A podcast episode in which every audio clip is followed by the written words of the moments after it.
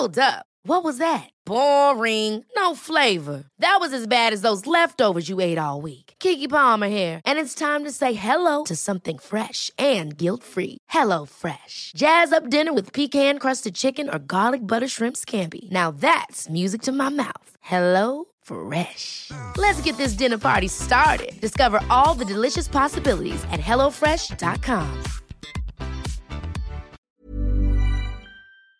L'enfer du décor, c'est le nom du rapport du Sénat concernant euh, les coulisses de l'industrie pornographique en France. C'est un rapport euh, important, on va donc voir euh, ce qu'il révèle, mais aussi quelles sont les solutions envisagées. Salut c'est Hugo, j'espère que vous allez bien. On est donc parti pour une nouvelle plongée dans l'actualité en une dizaine de minutes, sachant que je suis toujours en reportage actuellement sur le terrain. Donc je tourne la première actualité en voix off sans la caméra, et Blanche, qui est journaliste au sein de l'équipe, va vous présenter les actualités en bref. Dans l'actualité donc, le Sénat a publié cette semaine un rapport sur les dérives de l'industrie euh, du porno, un rapport intitulé L'enfer du décor et qui a nécessité plus de six mois de travaux. Très concrètement, quatre sénatrices de bords politiques différents, Annick Billon, Alexandra Borchio-Fontin ou encore Laurence Cohen et Laurence Rossignol, ont auditionné des acteurs et des actrices, des sociologues ou encore des associations pour tenter d'en savoir plus sur les pratiques de ce secteur et surtout euh, sur ses conséquences. Et concrètement, eh bien, les sénatrices dénoncent une forme d'esclavage moderne au sein de certaines productions,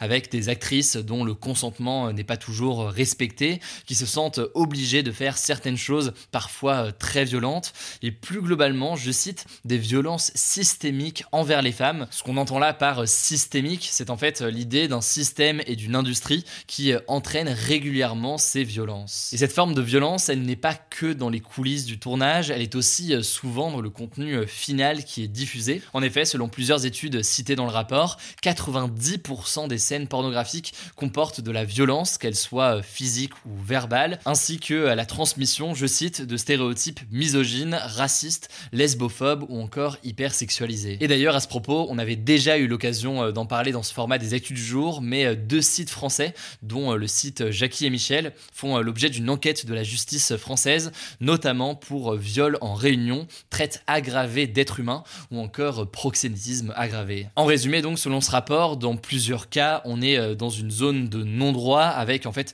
des principes théoriques qui ne sont euh, pas respectés dans les faits. Mais alors, comment faire pour réguler tout ça? Eh bien, euh, sur l'industrie du porno en tant que telle, les sénatrices espèrent éveiller les consciences et surtout mobiliser le gouvernement français pour engager du changement et des mesures.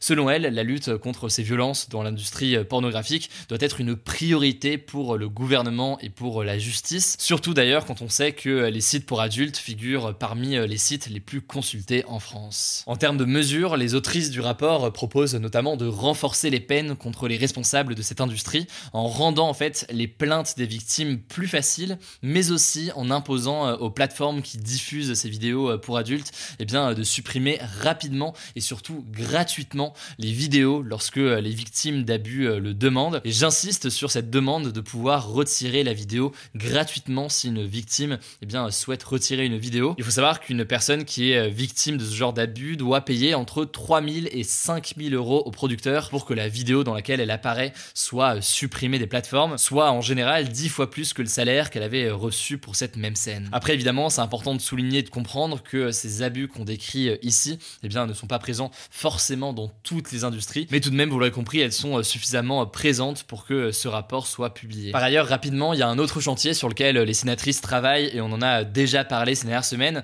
c'est euh, la question de l'accès aux mineurs. Normalement, hein, les sites euh, pornographiques sont censés euh, empêcher les mineurs d'accéder à leur plateforme, mais dans les faits, ce n'est pas du tout respecté. Et un simple panneau qui dit avez-vous plus de 18 ans, oui ou non, en général, ce n'est pas très efficace. Alors, l'ARCOM, l'ex-CSA, qui est donc en fait le gendarme de l'audiovisuel en France, a saisi en fait la justice il y a quelques mois pour demander le blocage de 5 sites pornographiques, dont le plus connu euh, Pornhub, mais euh, pour l'instant rien n'a réellement changé puisque c'est une question qui est assez euh, épineuse, notamment sur la façon de vérifier l'identité et l'âge de ces personnes. Et sur ce sujet, eh bien, le rapport suggère que les pouvoirs de l'ARCOM, donc de ce gendarme de l'audiovisuel, soient renforcés pour qu'il puisse justement imposer des amendes aux sites pornographiques accessibles aux mineurs. Les sénatrices proposent autrement que le gouvernement impose réellement le développement de dispositifs de vérification d'âge sur les sites pour adultes. Enfin, dernier élément, les sénatrices proposent que le sujet de la pornographie et aussi donc des risques en tout genre qu'ils soient associés, soient abordés dans les établissements scolaires et dans les écoles. Ça peut être par exemple, selon elles, lors de séances spéciales consacrées à la vie sexuelle et affective. Alors maintenant, reste à savoir si de nouvelles mesures vont être mises en place. En tout cas, si vous voulez plus d'informations, je vous mets des liens directement en description. Salut, c'est Blanche. On continue avec les actualités en bref et on commence avec cette première actu. Une quatrième fuite de gaz a été détectée au large de la Suède dans la mer Baltique,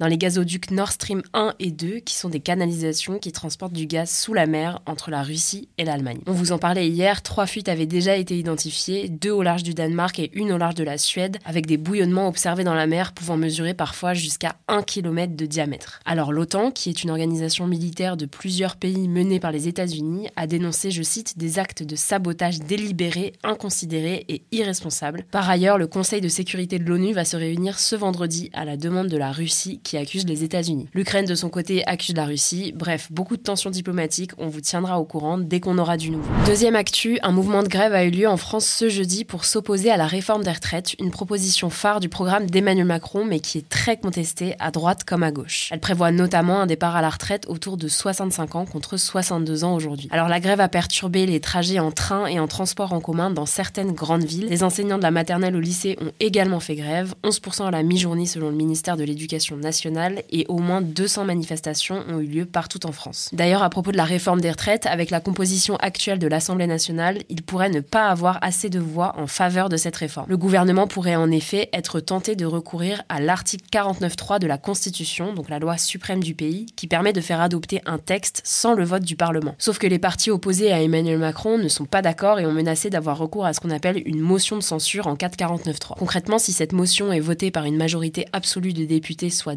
289 députés, le gouvernement et son Premier ministre devraient démissionner. Du coup, Emmanuel Macron a menacé à son tour de dissoudre immédiatement l'Assemblée nationale si la motion de censure était votée. Ça voudra dire que de nouvelles élections législatives seraient organisées pour réélire les 577 députés français. Alors on n'en est pas encore là pour l'instant, mais je voulais quand même vous en parler. Troisième actu, toujours en France, la marque de vêtements Camailleux va cesser d'exister. En fait, l'entreprise a été placée sous liquidation judiciaire ce mercredi par la justice après 38 ans d'existence car elle ne pouvait plus payer ses dettes. Concrètement, ça signifie que les 514 magasins actuellement ouverts en France vont devoir fermer dès samedi soir et surtout que les 2700 employés de l'entreprise vont se retrouver sans emploi. Il faut savoir que Camailleux était déjà en difficulté depuis de nombreuses années, mais tout s'est empiré depuis la crise du Covid avec la baisse de fréquentation dans les magasins physiques, l'essor des ventes en ligne et du marché de la seconde main, mais aussi plus récemment la hausse générale des prix qui a eu forcément des conséquences sur les dépenses des Français. Quatrième actu, 30% des femmes en âge de pouvoir faire des enfants affirment ne pas en vouloir selon un sondage IFOP pour le magazine Elle publié ce mercredi et qui a été réalisé sur un échantillon de 2005 femmes âgées de 18 à 49 ans. Alors il y a plusieurs raisons évoquées dans cette étude, d'abord l'envie de rester libre, mais aussi la crise climatique, les crises politiques et sociales ou encore la crainte de la surpopulation, donc le fait qu'il y ait trop de personnes sur Terre. L'Institut IFOP a également interrogé ces femmes sur leurs idées politiques et ce qu'on constate c'est que c'est fortement lié. En effet, 48% des sympathisantes du parti Europe Écologie Les Verts, situé plutôt à gauche, ont affirmé ne pas vouloir d'enfants, alors que les femmes qui votent pour les partis Les Républicains, Reconquête et le RN, donc des partis de droite et d'extrême droite, veulent encore majoritairement devenir mères. Enfin, la catégorie socio-professionnelle des femmes interrogées joue aussi, puisque 36% des chefs d'entreprise préfèrent ne pas avoir d'enfants, alors que la majorité des femmes issues des catégories populaires en souhaiteraient. On termine avec une dernière actu qui concerne la très contestée Coupe du Monde de football au Qatar. La marque Hummel, qui produit les maillots de l'équipe du Danemark, a présenté des maillots spéciaux pour, je cite, protester contre le Qatar et son bilan en matière des droits humains avec la mort de milliers d'ouvriers sur les chantiers. Concrètement, les logos de la marque et de l'équipe danoise sont de la même couleur que le maillot pour ne pas être visibles. Le troisième maillot est aussi noir, en référence à la couleur du deuil selon Hummel. Alors vous vous en doutez, cette initiative n'a pas du tout plu au Qatar qui conteste la mort d'ouvriers sur les chantiers et accuse Hummel de, je cite, dévaloriser les progrès que le pays a réalisés. Pour vous donner un peu de contexte, 6500 personnes sont mortes sur les chantiers des stades au Qatar, en grande majorité des travailleurs immigrés selon une enquête du média britannique The Guardian. Alors au-delà de cette initiative symbolique, c'est important de noter quand même qu'aucune des 32 équipes n'a prévu de boycotter l'événement qui débutera le 20 novembre prochain. Voilà, c'est la fin de ce résumé de l'actualité du jour. Évidemment, pensez à vous abonner pour ne pas rater le suivant, quelle que soit d'ailleurs l'application que vous utilisez pour m'écouter. Rendez-vous aussi sur YouTube ou encore sur Instagram pour d'autres contenus d'actualité exclusifs. Vous le savez, le nom des comptes, c'est Hugo Décrypte. Écoutez, je crois que j'ai tout dit. Prenez soin de vous et on se dit à très vite. Hey, it's Danny Pellegrino from Everything Iconic. Ready to upgrade your style game without blowing your budget? Check out Quince. They've got all the good stuff, shirts and polos, activewear and fine leather goods, all at 50 to 80% less than other high-end brands. And the best part? They're all about safe, ethical and responsible manufacturing. Get that luxury vibe without the luxury price tag. Hit up quince.com slash upgrade for free shipping and 365 day returns on your next order. That's quince.com slash upgrade.